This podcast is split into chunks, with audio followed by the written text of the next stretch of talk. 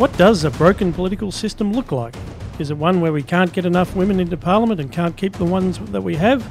Or is it one like in the United States where the federal government is apparently being shut down altogether? Why is Bill Shorten so keen on banning political donations? And are there any parallels between Billy McMahon and Scott Morrison as Prime Ministers? And most importantly, should the Netflix series, uh, movie Roma win the Academy Award this year?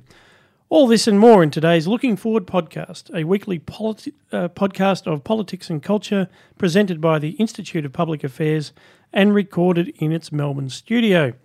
Today is Wednesday, the 23rd of January. This is officially episode one of Looking Forward. I am Scott Hargreaves, editor of the IPA Review. Joining me, as always, is my esteemed co host, Chris Berg, leading light of RMIT University and prolific author. Chris. Thank you for having me. I'm very pleased you're here. Uh, also, my colleague uh, Renee Gorman, who is the National Manager of the IPA's Generation Liberty Program for Young Australians. Thanks for having me on. Great. And also Dr. Richard Allsop, historian, prolific reader and writer, uh, and an ornament to the IPA. Welcome, Richard. Thanks, Scott. I don't know what being an ornament means, but I'll take it. I'll take it as a compliment. A, a decorative feature. No, we love love having you in, uh, Richard.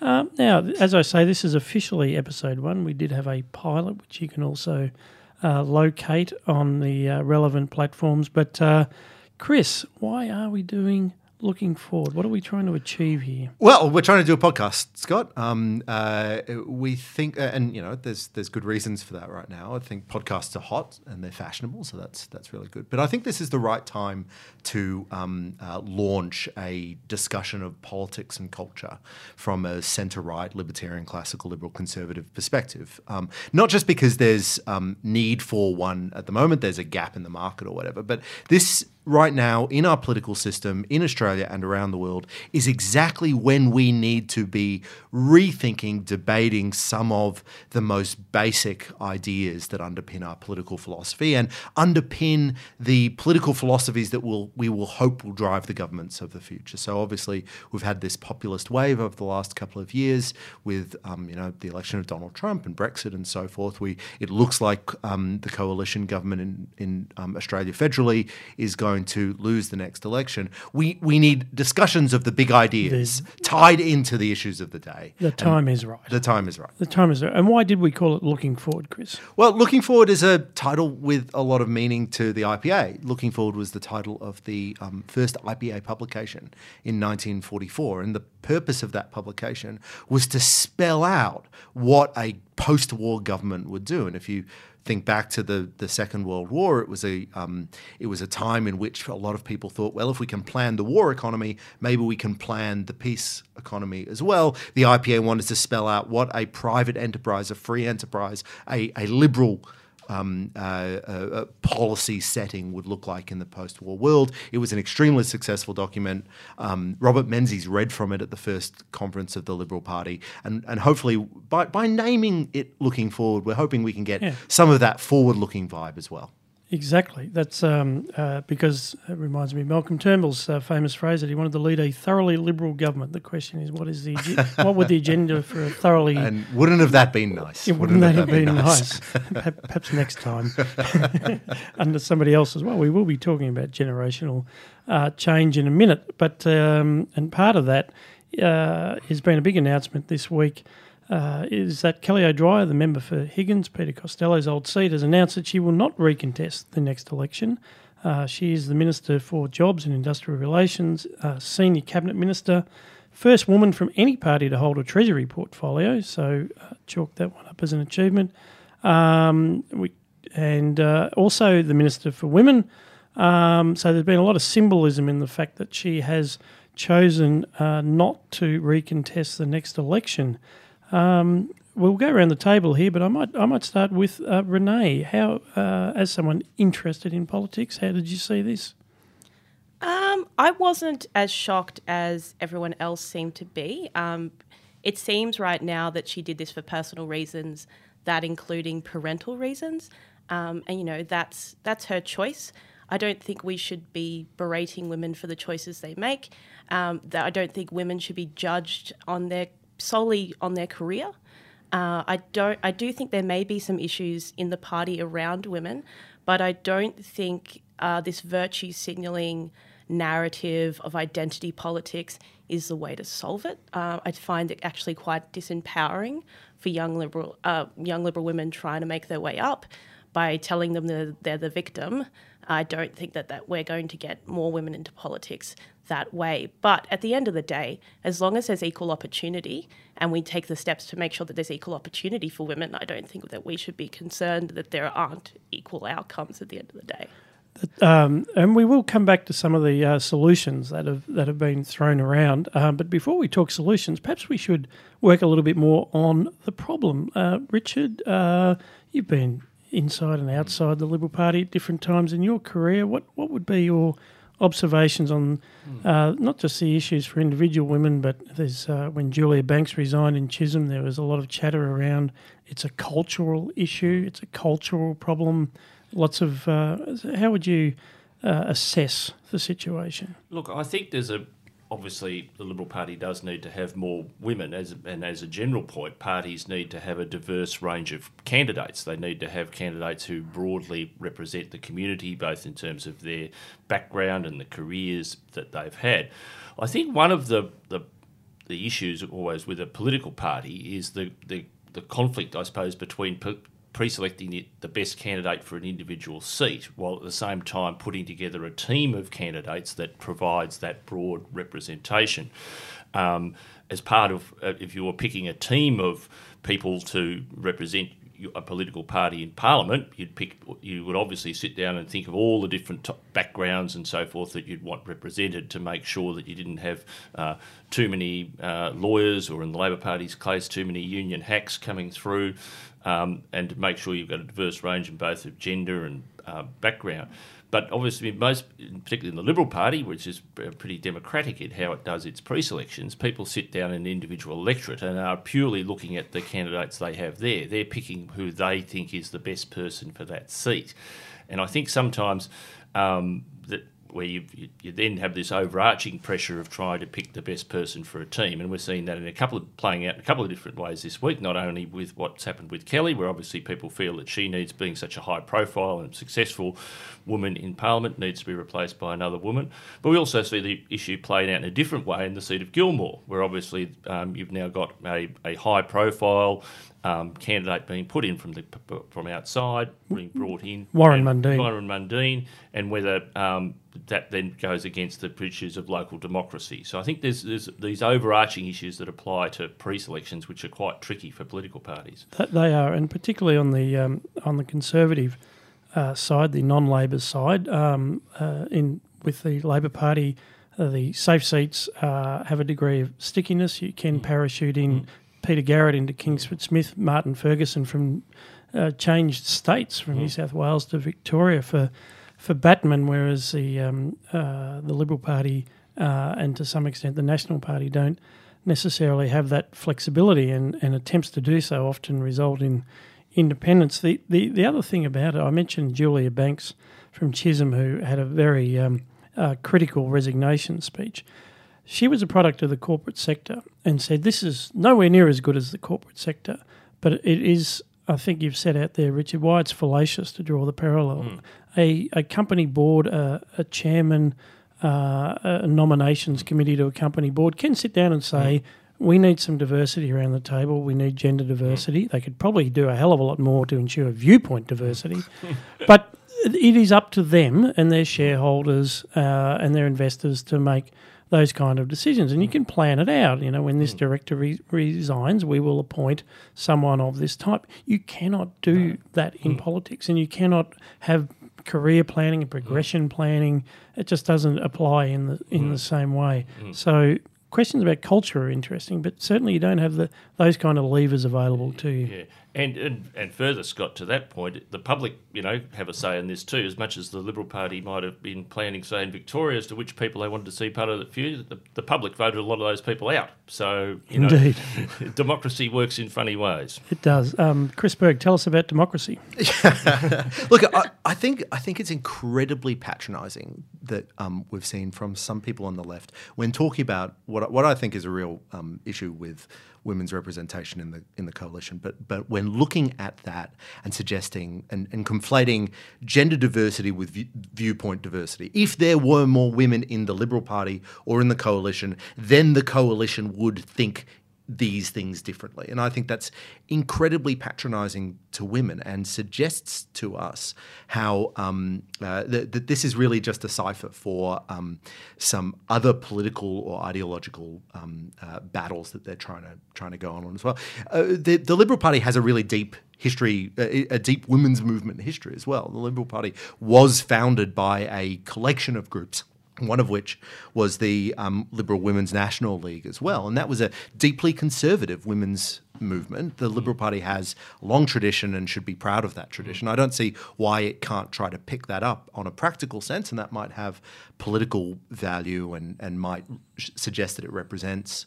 Um, uh, more of the Australian public than it does at the moment. But but deep down, that that doesn't speak to what the Liberal Party believes. What are the messages that the Liberal Party wants to send and share. And I think those are the real problems that the Liberal Party faces right now. And those are the ones that it's going to really suffer from, or the challenges it's going to really suffer from in whenever the election is in May. Yes, if, if they if they knew exactly what values they were trying to propagate, then you can go out and find the best candidates, uh, male or female, in order to push forward that agenda. So it's not about um, place filling.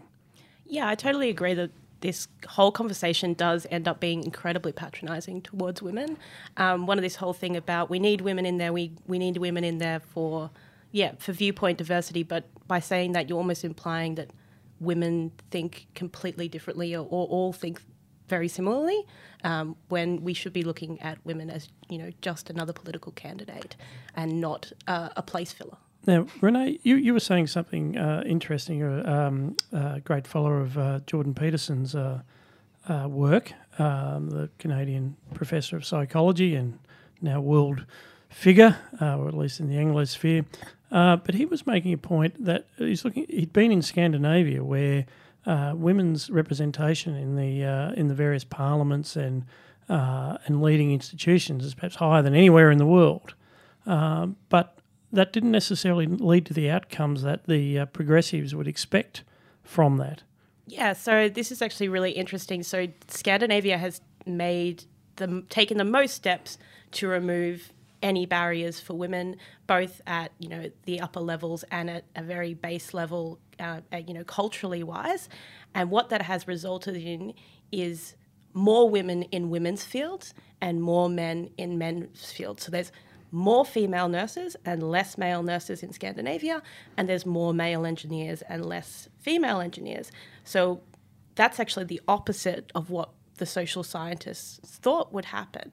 Um, what it comes down to is when you actually remove the cultural barriers and any other barriers in the way that, um, you know, natural kind of biological choices or that women sway towards, you know, uh, they sway towards careers that focus on people, while men focus on careers that focus on things such as engineering.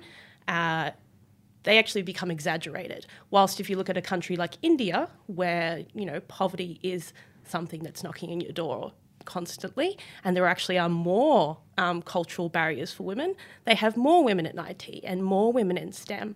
So it's kind of the opposite result that we think. And it's not saying noticing these differences between women, you got to put this on it that we're saying all women have to be like this or all men have to be like that. Um, it's just you need to notice these differences when and, and analyzing these results and can't just say, well, there's not enough women in this field, so that must be because of discrimination rather than choice. Any, anything less than 50% of the engineering profession being female is a failure. Yeah. Un, under that under that mm. kind of measure. Um, this this has been a, a, good discussion, and it also touches on, of course, uh, that these people are doing a job for us. They, they we, we actually want representatives to have some idea what they're doing. Ideally, uh, have a set of values which map, maps to the um, uh, the people they're meant to be representing, and they're and they're competent. Um, now, one of the great things about elections is, for a period of time, we suspend our disappointment with the existing set of rulers and hope for something better. It brings the prospect of uh, of generational change, and I don't know whether it's necessarily an age thing. I, for one, would be tremendously excited by the thought of Warren Mundine in the federal parliament. I think he's uh, uh, a tremendous uh, individual and businessman um, who is also um, an able spokesman for the opportunities for the Indigenous people of Australia. So that that to me is generational change, even though he's probably closer to my age than Renee's. Mm. Um, what are the prospects for generational change? Do you think, Chris Berg? Look, there's there's a lot of things going on in preparation for this this next election, and over the last week we've seen a number of stories about people who are moving on or people who are unlikely to contest the next election. And Kelly O'Dwyer is one of them, but as well, you know, David Bush, Bushby, Senator Bushby in um, Tasmania is moving on um, uh, to I think a diplomatic post. Craig Laundy, who's been talking about um, uh, leaving for some time after the Malcolm Turnbull um, uh, leadership spill um, is also probably going to leave, and there's been there's been predictions of this mass mass exodus. Now, uh, uh, putting aside what we think of any of the individuals that might be moving on, um, I think this is great. I think that when if as we assume what is going to happen is that the coalition is going to lose, then you do not want the opposition, the coalition in opposition, to be full of representatives of the previous government. You need it's not it, it, to to your point, it's not really generational change, it's just a change in leadership team because you know you, you lose elections for a reason. We've learned a lot about um, what a coalition government is in power since uh, during the Abbott Turnbull Morrison years now and and the next team, the next leadership set, is going to have to learn from that and implement some of those lessons. They won't be able to do it if if they're um, if it's still the same people. Did we see that at the end of the Howard government? Is this a, a factor in what we've we've seen in successive periods? No, this is this is precisely one of the criticisms that I've weighed against the um, uh, Howard or the post Howard coalition is that unfortunately there wasn't um, the sort of rejuvenation of the Liberal Party and the National Party that uh, that we should have seen in the wake of that government. Um, and perhaps if Tony Abbott hadn't been so successful as an opposition leader, we may have seen some of that. But because they got back into power after only two terms, it was sort of it wasn't even the B team of the Howard government that was in charge. It was like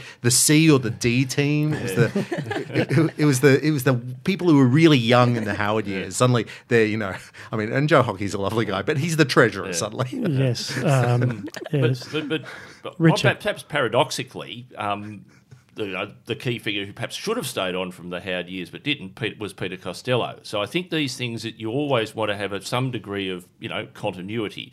Hence the fact you know John Howard was the treasurer in the, the Fraser government, but it worked out pretty well that he ended up staying around for that whole 13 years in, in opposition, um, with all the ups and downs that he had in that time to hang around. So I think it's a real horses for courses things here. There are some you know outstanding people who deserve to have very long careers in politics and can handle that and can, in a sense, evolve and develop them themselves the way John Howard in particular did.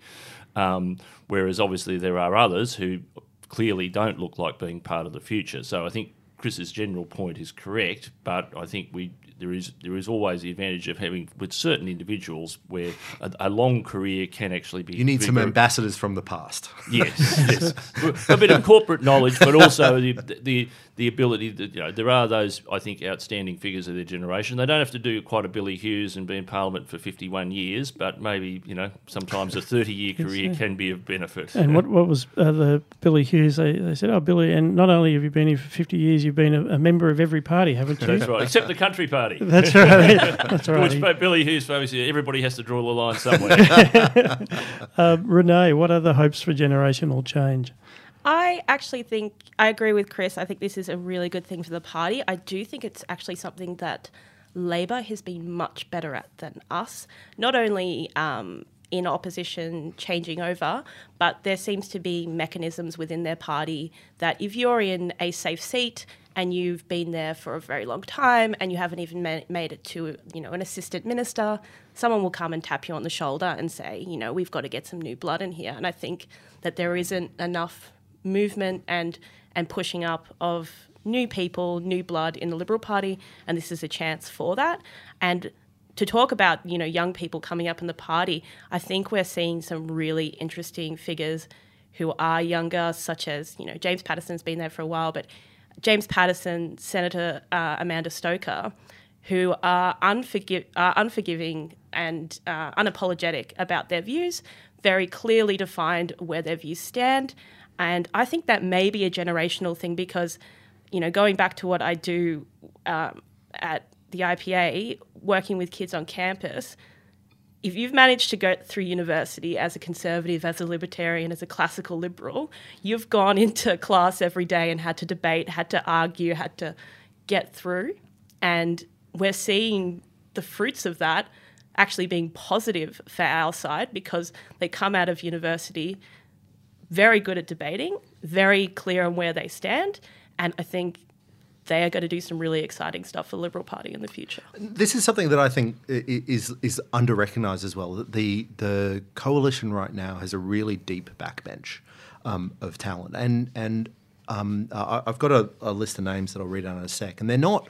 Some of them you would say um, more left leaning or, or right leaning on social issues, but they're all actually pretty economically dry. So they're all pretty free market. And so there's there's James Paterson, who you've mentioned, Tim Wilson, of course, um, Dean Smith, um, uh, uh, senator from WA, is fantastic. Andrew Hastie, and then then there's there's a, a bunch that don't have as much of a national profile. Um, so Jonathon Duniam, he's the senator in Tasmania. Trevor Evans, he's the member member for Brisbane, um, Ben Morton, a member for Tangney and um, WA, Jason Falinski, member for Mackellar in New South Wales, and of course um, Senator Amanda Stoker, um, as, you, as you mentioned, Renee. And this is actually a really deep backbench. It's it is cross ideological in, in a lot of senses, but um, it's actually a very very talented bunch of, of younger people or younger members of Parliament that are the names that we're going to be talking about in in five years or even even in a couple of months when when they're trying to figure out what the opposition um, uh, benches look like. Yeah. But but it does suggest it does suggest the value of this generational change that we're not just talking about the old guards. Who, who's going to stick around to be that ambassador from the past? We don't know, um, uh, but but certainly um, I, I, I, can see it's it's a very strong backbench, um, probably stronger than the Labor parties at the moment as well. And it's interesting too that you you you started that by saying, uh, Chris, that there were various shades of say ideological bent in there, um, not all uh, extremely dry uh, on the economic front, various views on social issues. But the what yeah, that also holds out the prospect was once you once you are having debates about values, you can actually have a proper debate. Whereas the Liberal Party, uh, the the terms moderates, conservatives, or hard right, as GetUp calls anyone who's not actually a socialist. Um, sometimes these labels, I'm not sure they actually reflect any particular leaning. Yeah, look, nothing frustrates me more than that, Scott, and it's nothing's frustrated me more in my whole time of being interested in politics than that issue. When I first started taking interest in politics, which was way back in the 1970s, there was so often just the terms were big L liberal or small L liberal, which perhaps then didn't make a lot of sense then, but at least had some sort of understanding. Whereas now um, people use those terms and they make no sense whatsoever. um, you know, we heard often a lot of the commentary after the Victorian state election that it has been a, you know, the Victorian Liberal Party um, opposition had been a hard right opposition, and I don't, I don't know on what particular bent this was meant to be. And people were talking about it as if it was all mixed up of economics and social issues altogether um, people really do need to delineate what they're talking about. And as Chris said in outlining that, you now get this situation where we have economic drives who have different views on social issues. But I think part of the problem in our um, public life in recent years is we've spent an inordinate amount of time on some of those social issues. So people's views on those have tended to, to dominate, and we haven't had enough discussion about some of what are still the key economic challenges of Australia, which I think often um, are much more interesting and much more informative and much more important to the future of the nation than some of the, the, what sometimes are distractions of endless debates are going over and over the same ground on certain social issues. My view is very much that we've got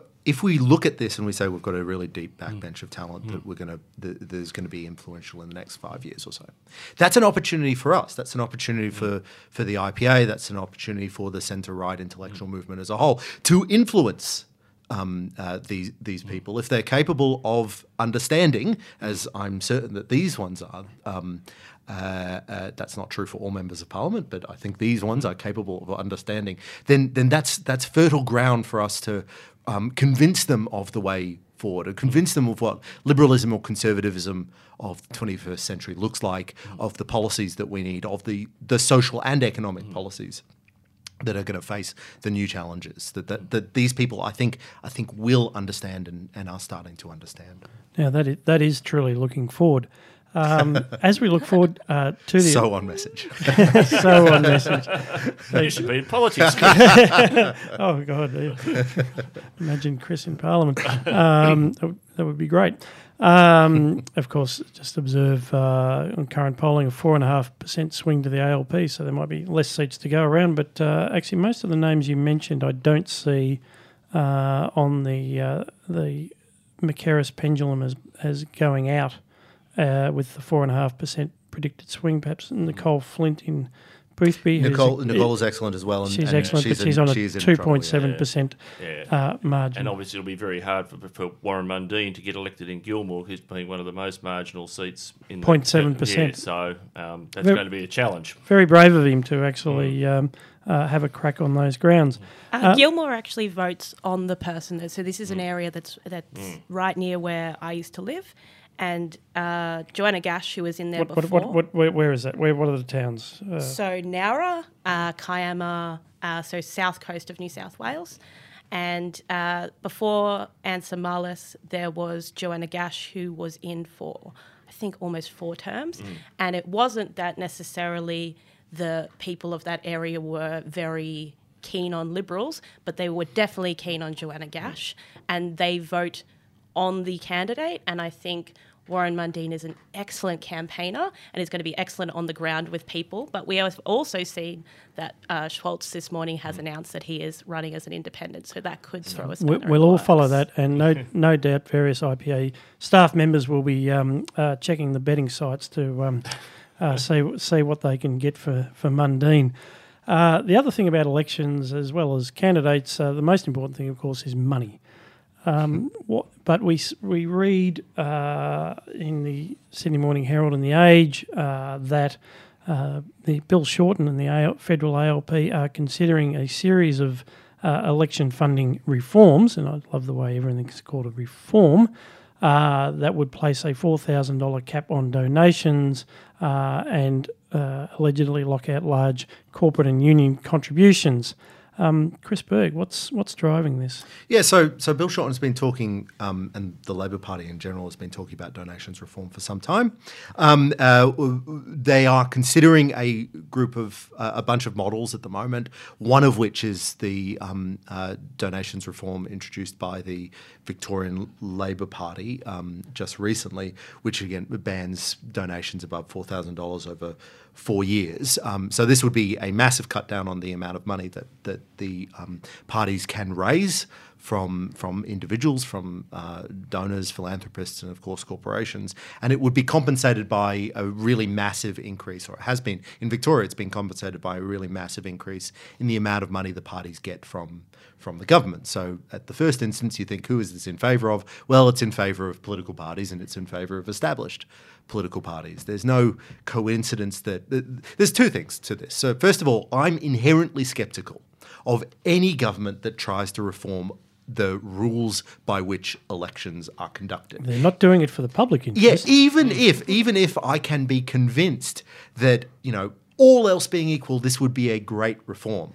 I do not trust the government that tries to do it because, or the political party that announces it, because it's inevitably going to be part of some calculation made by their in-house psephologists or their in-house financiers about who's going to win and lose. And people and, and parties win and lose on the basis of these electoral reforms. So i'm inherently skeptical at any reform and i think we should just stick with the status quo as, as problematic maybe as it is um, uh, but this is very much in the interests of the labor party because while this would crack down on quote corporate donations bearing in mind that the largest donation in the last electoral cycle was from malcolm turnbull personally, but the, um, uh, this would cro- crack down on corporate donations. It would not affect, as far as we can tell, the union parties donations because the Union Party dresses up a lot of its payments to the Labor Party not just as political campaigning donations and gifts, but through other sorts of receipts.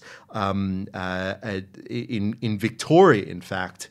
Um, while the uh, Labor Party received $1.4 million in donations from the unions, they also received $4.5 million in other receipts. So this would not affect the unions, um, uh, union support of the Labor Party. Um, Richard, uh, tell us, uh, you, have been an observer of uh, the Victorian reforms. What would have been some of the outcomes there and what would it mean federally if implemented there? Well, I don't think we've really seen the full effect of the Victorian legislation because most of the aspects of it came into effect on the 25th of November, so the day after the state election, so we're into a new um, cycle. Certainly, as far as I know, it's created a lot of chaos in terms of just branch, you know, because there's a lot of rules now that you can only have one bank account. Um, so individual Liberal Party branches I know have had to, you know, close bank accounts and send all their money in centrally. So it's created a lot of um, administrative problems. There's also, I know, a lot of people are raising questions about with the individual uh, cap on donations across the cycle. Um, people are wondering if, for instance, they go to a party fundraising dinner and the cost of the, they get charged eighty dollars, needing to find out what the actual cost of the dinner is, so they can work out how much of a donation they're making to the party. So if you go to an eighty dollar a head dinner, um, it's potential that the people putting on the dinner will have to advise you that uh, the cost, the actual cost of the dinner was sixty dollars, and it, it is a twenty dollar profit, and you have to then keep a record of that to make sure you're not oh, exceeding the limit. And goodness knows what happens then if you buy the raffle tickets on the table as well. I'm not sure if, if that's part of your donation or not. So, but if you wanted to uh, at that dinner, you just uh, you happen to have a bit of coin, yeah. been successful in your life, and you believe in mm. what that particular mm. candidate or party is trying to achieve and you pull out the checkbook uh, and you want to write a check for five thousand dollars, well, you're in trouble now. You can't, mm. and and so the the philosophical issue being that uh, mm. this is not everyone can be in parliament, no. this, but this is one we talk about representation, but that is mm. part of representation where people have yeah. the ability to. Yeah. And obviously, on the Labor side, Chris is talking about the unions. Obviously, the part of what the unions do is direct campaigning on their own behalf. But the, the byproduct of it may well be that supporting the same position as that the, the Labor Party is putting. Whereas, uh, obviously, there's no real equivalent on the coalition side of politics in that situation where they'll be campaigning on their own behalf, but effectively campaigning for the Labor Party. Yeah, that's right, and and you can add GetUp to that as well. Yep. I mean, I, I, I will make this case, which is th- this is kind of fun in one sense because it's like the regulatory state eating itself. Hmm. So first of all, they regulated us. And now they've started regulating themselves so that hmm. it is a nightmare to run a political yep. party or decide what constitutes a campaign. They're mm. going to spend all their time. Well, and also the disruptors. Uh, one of the things about rules is disruptors come along and uh, do strange things with them. So we saw Derryn Hinch's party mm. actually walk away with a uh, because it managed to get four four mm. seats in the mm. in the upper house. Uh, it was well into the millions of dollars because they decided they would allocate funding on seats rather than votes, as had previously been done. This was very good for Derryn, although then one of his people quit straight away so before they'd even yeah. taken their seat. And did she get to keep the money, or does the party keep so the money? There's lots of questions. Quite, yeah. quite, quite possibly, uh, she has a party of one, mm. which will now be entitled to that funding. Mm. So. Uh, that we look forward to seeing uh, uh, the results of all that as they play out over time. Uh, we might uh, jump over the Pacific now to what's happening in the United States, where uh, which where there's certainly been some disruption, and it's in the middle of a uh, a shutdown at the moment. Um, now there is plenty of this around uh, coverage of this in the media, mainly that this has been an enormous catastrophe. Um, uh, um, almost like the entire country has been shut down, not just the federal government. Um, Chris Berg, can you tell us a little bit more about what's happening over there and what it means. Yeah, look, so so the, the government shut down, and that's and, and I'll I'll describe in a sec that that's actually has a very specific meaning. But this is not, as as many people have observed, the, the first government shutdown um, around the world. Um, uh, there, there have been some really prominent government shutdowns recently, or in the last decade or so. Belgium was famously shut down for between 541 or 589 days, depending on how you mention it. Northern Ireland right now has no government. They they they are currently in shutdown. They are the winners. They're up around 700 days. Cambodia had a government shutdown um, for about 353 days um, back in the early 2000s as well. Um, I raise this because a lot of people have um, mentioned that government shutdowns are nothing to worry about, but um, because you know Belgium did fine and Belgium actually did really really well in this period, but the U.S. government shutdown is very different from these previous ones because they're shutting down a different part of the government. So the Belgian, to stick with Belgium, the Belgian government shutdown was a sh- shutdown of the the political government. They couldn't form a political government in their legislature.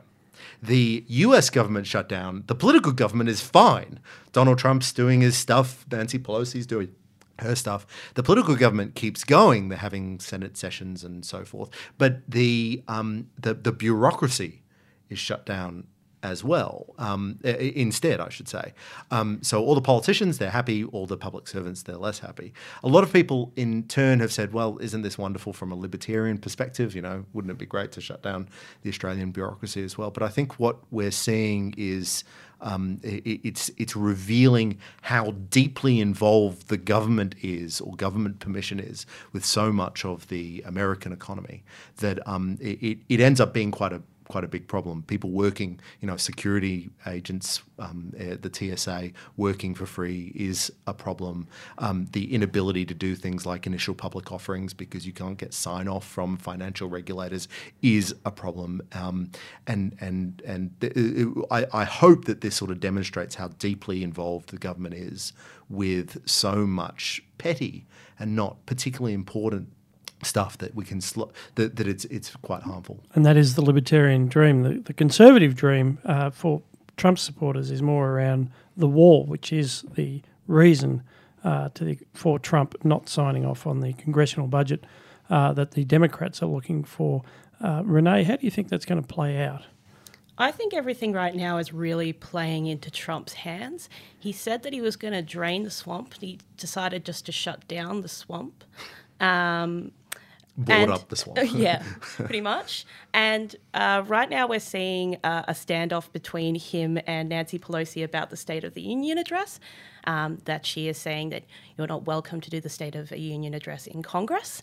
I think personally that that would be awesome because the State of the Union address is just all a lot of pomp and ceremony and is generally very long and boring.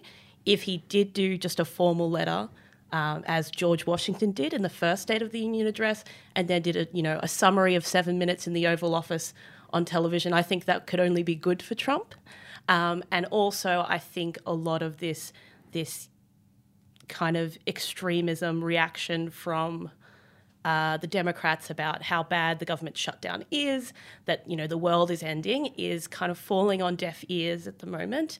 I do think the narrative of fake news and you can't trust the media is is permeating a lot of, especially Middle America. So you know, right now I think he's looking like he might get his way, but we don't know how this is going to play out. Um, what what is the end game though, Richard? Is uh, I mean, it, will will Trump get funding for the wall? I don't know. I mean, it's so hard to predict anything in US politics at the moment as to actually how it's going to play out. I mean, all previous shutdowns have have ended. Um, this is a bit of a different sort of one because most other shutdowns have been about issues where you could sort of see a, a way to compromise and have a solution that sort of worked for both sides. Here, it's a bit harder to see what the, the compromise is when it's over such a fundamental issue um, as the wall. And uh, obviously, the longer the shutdown goes, and we'll hear more and more hard luck stories about people who are not getting paid, um, I think that'll become uh, harder and harder. So I don't think the shutdown will go indefinitely. But um, as to how it's actually resolved, I think that it's it's very um, hard to predict. And I think from a talking from a libertarian type point of view, um, the shutdown doesn't really have any lasting positive benefit because in the end, all the people get the back pay, and it ends up costing. it ends, it, it, all previous shutdowns, I think the evidence is they've ended up costing government more money. So government ends up, you know, the, the cost to government ends up being greater because of a shutdown than when you don't have a have a shutdown. Do you actually get a paid holiday if you're a non-essential employee? Is that how? Is that the practical effect of it? You, Yeah, you're told not to come into work, and then I and then assume you get your back pay. So I, I assume that's how it um, works. But yeah, I want to I want to pick up Renee's point about the State of the Union uh, because I share a view on on the, the State of the Union is a disgusting, disgusting Yep. um, uh, show of presidential power. It's it's it's the worst sort of the imperial presidency where once a year they come to the legislature and announce what they've been doing in their direction. I, They I- treat I them think like a king. They, they treat them like a king, um, and I think it's really disgusting. And if this was the way to get rid of the State of the Union, then it will have been all worthwhile in making the American presidency more modest. On the other hand, I have no reason to believe that's what Donald Trump thinks about the State of the Union. In fact, I think he that is his favorite part of the presidency. Um, uh, uh, now they are working towards. They're still writing the State of the Union. They're talking about doing the State of the Union in the Senate. Um, uh, if only this was the step towards the great um, uh, the, the making the presidency more modest. But but uh, un- unfortunately, like a lot of things when we talk about Donald Trump, with- there's sort of the ideal Donald Trump in our head, you know, the perfect Donald Trump out there that, that we imagine. But in practice, he's really upset that he doesn't get to be the imperial president in a couple of days. yeah. If anyone wants to be a king, it's Yeah, Donald Trump. Yes, exactly. Donald Yes, Trump. he doesn't want to be delivering the Queen's speech where it's written by the legislature. No, Yeah. no, that's right. Um, uh, but of course, the other and the other part of that is that there are ebbs and flows in presidential powers.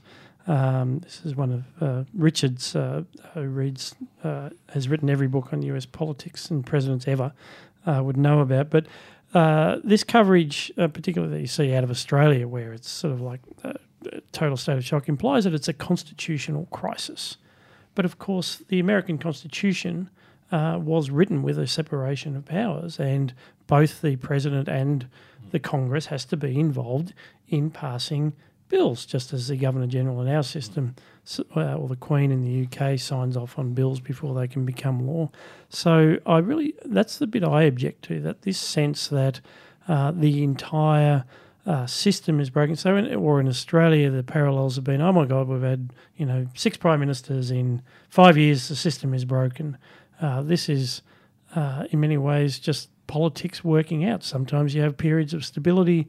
Um, different parties control different organs. Institutions have different roles. It's not a constitutional crisis. I'm going to give the pessimistic take on that, that that it is a constitutional crisis, but it's a constitutional crisis that's been going on for a lot longer than Donald Trump. Um, uh, the capacity of the um, American president to act without congressional authority um, uh, across a wide range of spending, um, military, um, uh, all sorts of issues is a constitutional crisis that has been getting worse um, uh, over the last decade, particularly, and particularly since the Obama years. And what was terrifying, I think, about, um, uh, or what was most terrifying about the shutdown earlier this month was the very widespread discussion from the media and from Trump himself that he would be able to use a, you know, national emergency powers to get the policy he wanted that is within the legislature's prerogative without having to go to the legislature.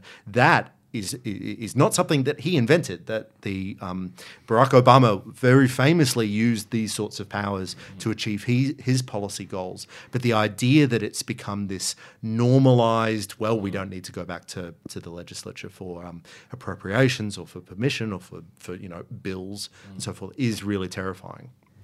And on another episode of this podcast, I think we, we should talk about the history of the royal prerogative and uh, and what happened to Charles I. At some point, Parliament Yes. actually does need to step up. I, I volunteer for that. that. Very good. Um, speaking of uh, books, this is the segment of this podcast where we uh, we close by talking about some of the things we've been reading, watching, and listening to. Um, Renee, what's what's been taking your attention lately? Uh, I recently just went and saw The Favourite. Uh, I actually saw it at Sun Theatre in Yarraville, which is a lovely little independent theatre. And I think it's pretty much one of the best films I've seen in a very, very long time. Really amazingly directed, and I'm never going to pronounce this director's name correctly. It's uh, Yorgos Lanthimos, he's Greek.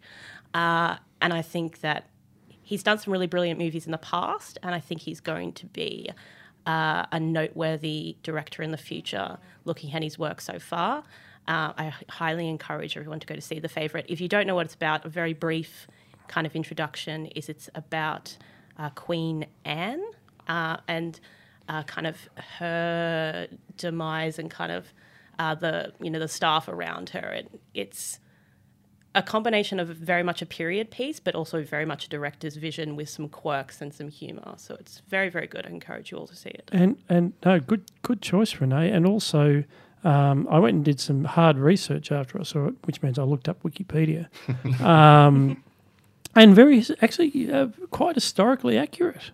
Yeah. Um, uh, the whole the whole thing about um, uh, uh, Lady Sarah Churchill and uh, her ups and downs, uh, various influence at court, how they changed from the Whigs and the, to the to the Tories, and uh, and had a peace with France. Uh, it it's all pretty well true, um, which is remarkable that you could have such a an entertaining, well written uh, movie with, as you say, a director's vision. But they didn't throw the history out; they actually uh, they built on it. So I, I really hope to see that Natalie Coleman at least gets nominated for an Oscar because I think her performance as the Queen was brilliant. She really um, tread the line of being quite eccentric. Um, without being t- hamming it on too thick or seeming unbelievable, and you did empathize with her quite a lot, even though she obviously could not deal with the pressures of being, uh, you know, the queen and, and all that she had had quite a horrible life before this. So you did empathize with her quite a lot, and I thought that was done really well. Chris. Um, so I last night watched um, the documentary about the Fire Festival on Netflix, um, and I know that the Young IPA podcast has uh, uh, had a conversation about this um, yesterday. But the Fire Festival, it, it, first of all, the documentary is incredible. I was I, I had my mouth open the whole time in um, horrid amusement. So the Fire Festival was this um, music festival um, uh, that was meant to be in May 2017 on a island in the Bahamas. Um, it was set up by this sort of entrepreneur um, a guy named Billy McFarland with the rapper Ja Rule, and it was um, and it brought in these. Um, Instagram influencers, very fashionable people, models, and and so forth, as well as a whole bunch of bands, um, uh, in order to have this this insanely pleasurable island um, music festival experience. It was an utter catastrophe. And I remember seeing the social media off the side um, uh, just briefly when it happened. Um, but basically, the story is they did n- almost no planning for it. They um, uh, they just kept charging people more and more money for these luxury accommodations. Um, uh, everything went wrong. They didn't spend much time um, thinking about what would happen if th- things went wrong. Um, it turns out that instead of staying in luxury accommodation, they uh, all the guests were supposed to stay in these these emergency tents that had been taken to the Bahamas by I don't know um, uh, by aid agencies left over post, from a cyclone, post cyclone, and and um, uh, and so there are all all these people who spent four thousand dollars being dumped in this um, place that had very little electricity, very little water, um, almost no planning on on quote. They'd arrived there on quote private jets, but turns out it was just like a seven three seven that um, a budget airliner that had had a um, logo painted on the side. Anyway, it is a incredible documentary. You, you have to watch it because um, just to see how. So it's two things. What, what are the lessons we take? from Okay, this? so there's two lessons. There's two lessons from this. First of all, um, logistics is hard. I don't, I don't, know whether you know that, but you can't just get through logistics um, uh, by hanging out with rappers and, um, and and partying. So you know, logistics is a real challenging thing. And it, the second lesson is if we were a Marxist podcasts I would say this is the definition of late capitalism. it is the most, um, it, it's driven entirely by Instagram influencers, it's driven entirely by marketing and PR. People are shelling out extraordinary sums of money for what was a hilariously hilariously bad um, uh, bad production. The the the guy who, who ran it is now in jail for, for various wire frauds and all sorts of things. Um, they knew what they were doing was oh. false advertising. Anyway, it's a great documentary. And we thought and, Woodstock and was chaotic. Yeah, yeah, yeah. Well, they were hoping it was as good as Woodstock um, in the end. In fact, they referenced that. No one remembers how bad Woodstock was. Well, yeah. Um, uh, it turns out they didn't even e- even get to that that lofty height. I'll have to watch it because I've heard the story before on a YouTube channel, and my husband and I couldn't stop laughing as they went through how badly it went, and now they've made a whole documentary. Well, there's actually two documentaries. So there's another one um, on Hulu, which I don't know that we can get in Australia, but um, the Netflix one is is just incredible and, and great fun for for an hour and a half just to see some some people be real idiots.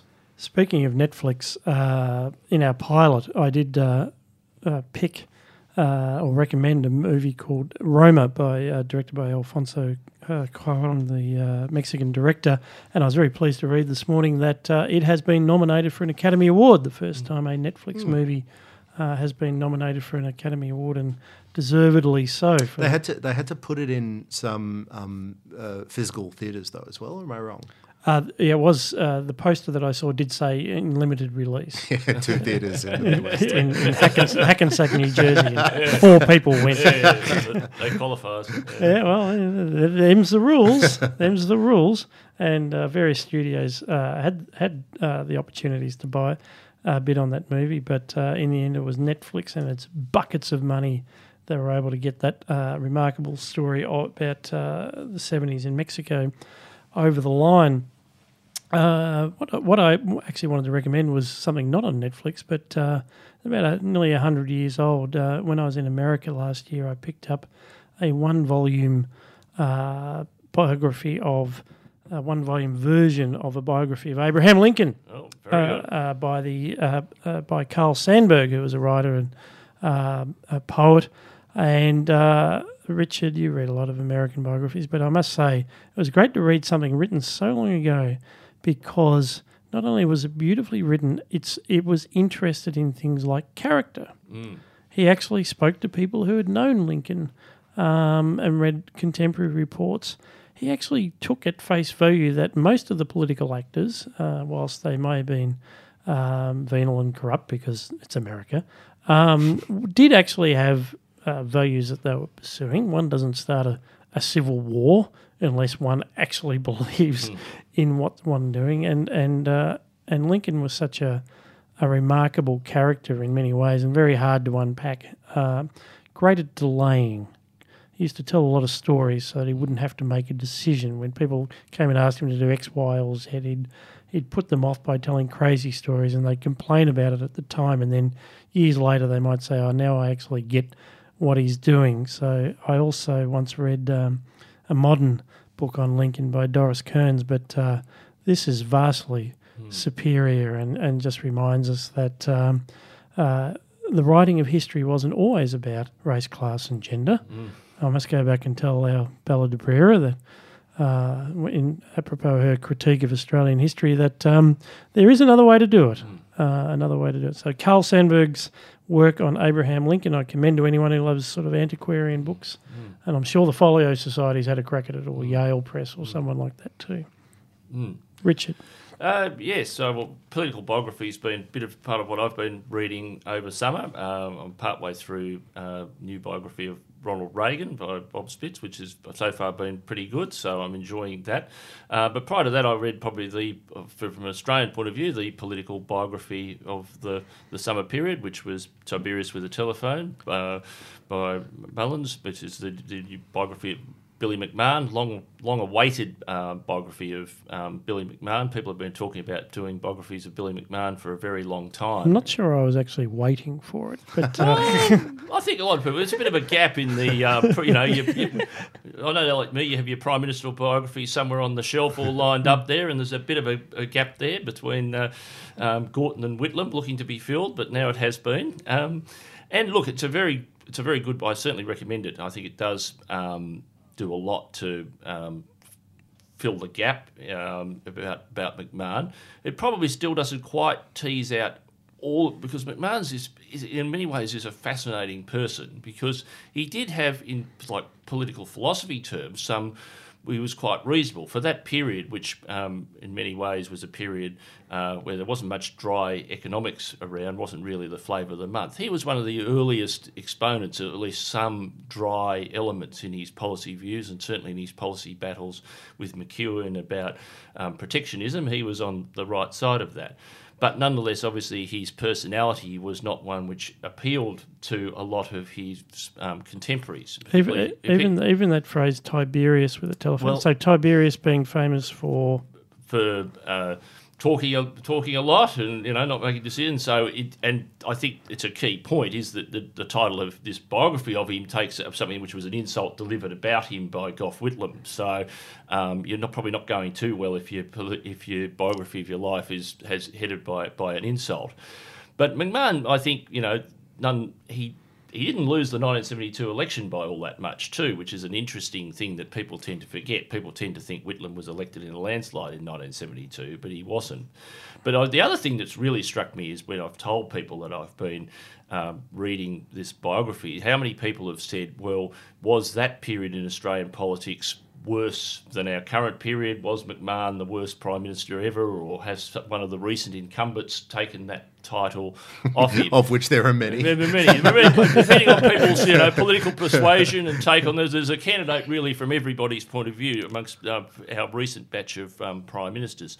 So I think that's what one of the most interesting things. So um, I have what do you say when they ask you that, Richard? well, I have written a review for the IPA review, so maybe people should wait and read my review. Do you think, Yes, uh, uh, dear, uh, dear editor? Yes, which you'll be able to do at, uh, at the end of March. And Yeah, a very yeah. good review it is Look, too. uh, but uh, okay, oh, go on. Yeah, yeah. So M- McMahon's. Uh, uh, I I just want to emphasise that point that you made. McMahon is a really interesting figure, less for his prime ministership and more for Yep. his role within the very early periods of the dries, um, uh, d- developing the battle against um, McEwen and, and developing out the idea that you could have free market economic reform um, when it needed to be really heavily defended within the coalition Yep. itself. Yep. Um, and it's a real shame that it was such a Yeah. such a disappointing, or depending on it could be disastrous prime minister. But it's also, you know, it, it was a bad time to be prime minister. You've, Yeah. The the coalition's been in power for decades. Yep. Uh, eventually, governments lose Yeah, power. Yeah, you, Um, yeah uh, and you, you become prime minister on the vote of you know the casting vote of your predecessor, who then becomes your deputy. you Yeah, know, yeah, like- no, no, like- it was- it doesn't get much more dysfunctional than that. No, it's a, it's a it's a bad.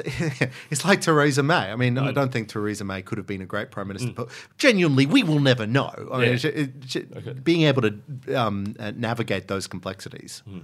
I actually uh, saw an example of how disliked McMahon was. Uh, my husband, Zachary Gorman, wrote a piece about McMahon in Quadrant quite a few years ago. And we attended a book launch and were surrounded by many older writers and historians who've written for Quadrant and such many times. And their comment to Zachary was generally, it was a very brave piece, Zachary, to defend to defend McMahon. Very, very brave piece. They had no more comments apart from that. Uh. And at the end, Zach said to me, This is why I'm never going to write about someone who people who know him are alive.